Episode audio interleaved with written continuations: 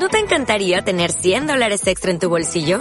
Haz que un experto bilingüe de TurboTax declare tus impuestos para el 31 de marzo y obtén 100 dólares de vuelta al instante. Porque no importa cuáles hayan sido tus logros del año pasado, TurboTax hace que cuenten. Obtén 100 dólares de vuelta y tus impuestos con 100% de precisión. Solo con Intuit TurboTax. Debes declarar para el 31 de marzo. Crédito solo aplicable al costo de la presentación federal con TurboTax Full Service. Oferta sujeta a cambios o cancelación en cualquier momento.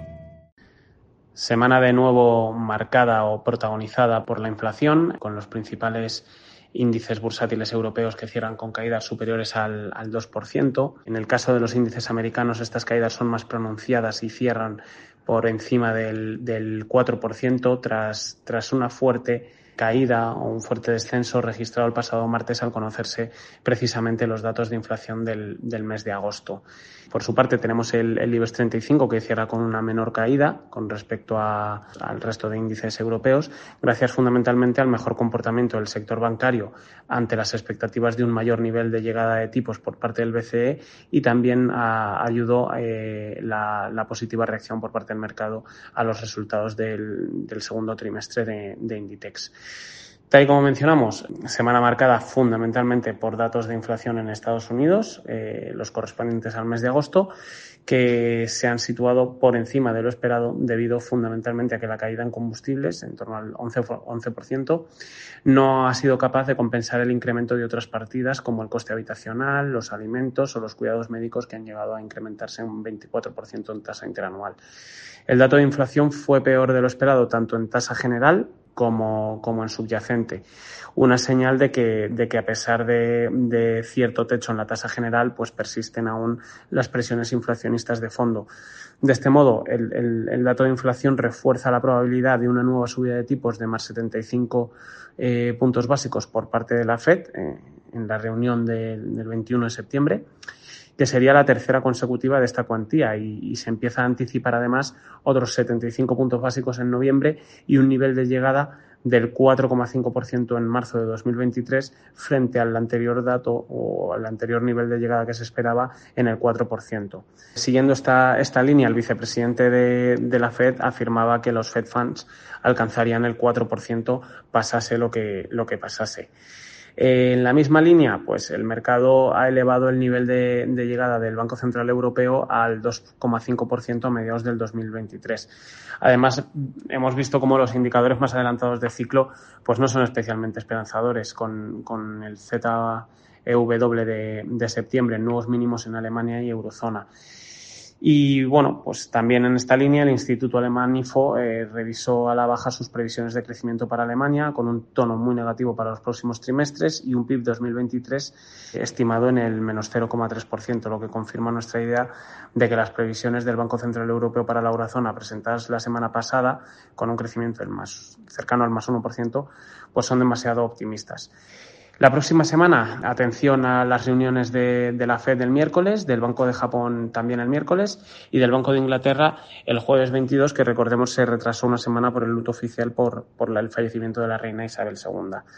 En el caso de la Fed, es la primera reunión tras el Jackson Hole. En ese momento, la Reserva Federal ya comunicó que su prioridad es el control de la inflación y que la política monetaria deberá mantenerse restrictiva durante más tiempo del que inicialmente se descontaba. La Fed está dispuesta a sacrificar algo más de crecimiento y empleo a cambio de poder controlar los, precios y la clave, eh, tener éxito en su objetivo de, de, soft landing, que no será fácil y que la economía pues no entre en recesión. En la reunión de la próxima semana, como mencionábamos, esperamos 75 puntos básicos hasta el, hasta el 3,325, ¿vale? Que sería la tercera de, de, de, esta cuantía ante el buen tono de los, de los datos macro de, de agosto. Y con presiones inflacionistas que, que, persisten. Veremos a ver si hay cambios en el dot plot, teniendo en cuenta las expectativas más hawkish desde la reunión de, junio, lo que ha llevado al mercado a situar los, el techo de, tipos en Estados Unidos, como ya decimos, en el, en el 4,5%. Recordemos que el último dot plot en junio se revisó claramente al alza frente a marzo hasta el 3,4% a diciembre de 2022. Por su parte, el Banco de Inglaterra podía subir puntos 50 puntos básicos hasta el 2,25 en un contexto marcado por, por elevadas presiones inflacionistas, si bien el CAP que ha puesto el gobierno a la factura energética debería servir como, como freno a la subida del nivel general de precios. y evitar básicamente los peores escenarios que apuntaban a un pico de inflación en niveles del 20% para el 2023. Eh, el mercado descuenta aquí en el caso de Inglaterra un nivel de llegada de los tipos al 4,5% a mediados del 23. Por último, en cuanto a los datos macroeconómicos más relevantes que vienen la semana que viene, eh, la atención eh, sobre todo el viernes con la publicación de los PMI de septiembre en Eurozona, Estados Unidos, Inglaterra, Alemania y Francia donde esperamos cierta estabilidad en Estados Unidos, eh, en manufacturas y, mejora en servicios y un ligero deterioro en Europa en, ambos componentes. Igualmente recordar que, se publicará el dato de PIB final de 2T22 en, nuestro país. Y bajo el contexto actual, pues nuestra visión de mercado continúa siendo bastante prudente en un entorno de, elevada incertidumbre y con un contexto macroeconómico cada vez más débil. Continuamos en un escenario de elevada inflación sin que se vea un, pico en los próximos meses, especialmente en Europa, donde tenemos que los riesgos adicionales derivados de la crisis del gas pues hacen complicado encontrar, encontrar este techo. En este sentido, pues consideramos que, un techo de inflación que logre cambiar de sesgo las políticas monetarias, derivando en una menor presión sobre el ciclo y los beneficios, sería clave para, para un cambio de dirección consistente en las bolsas. Muchas gracias.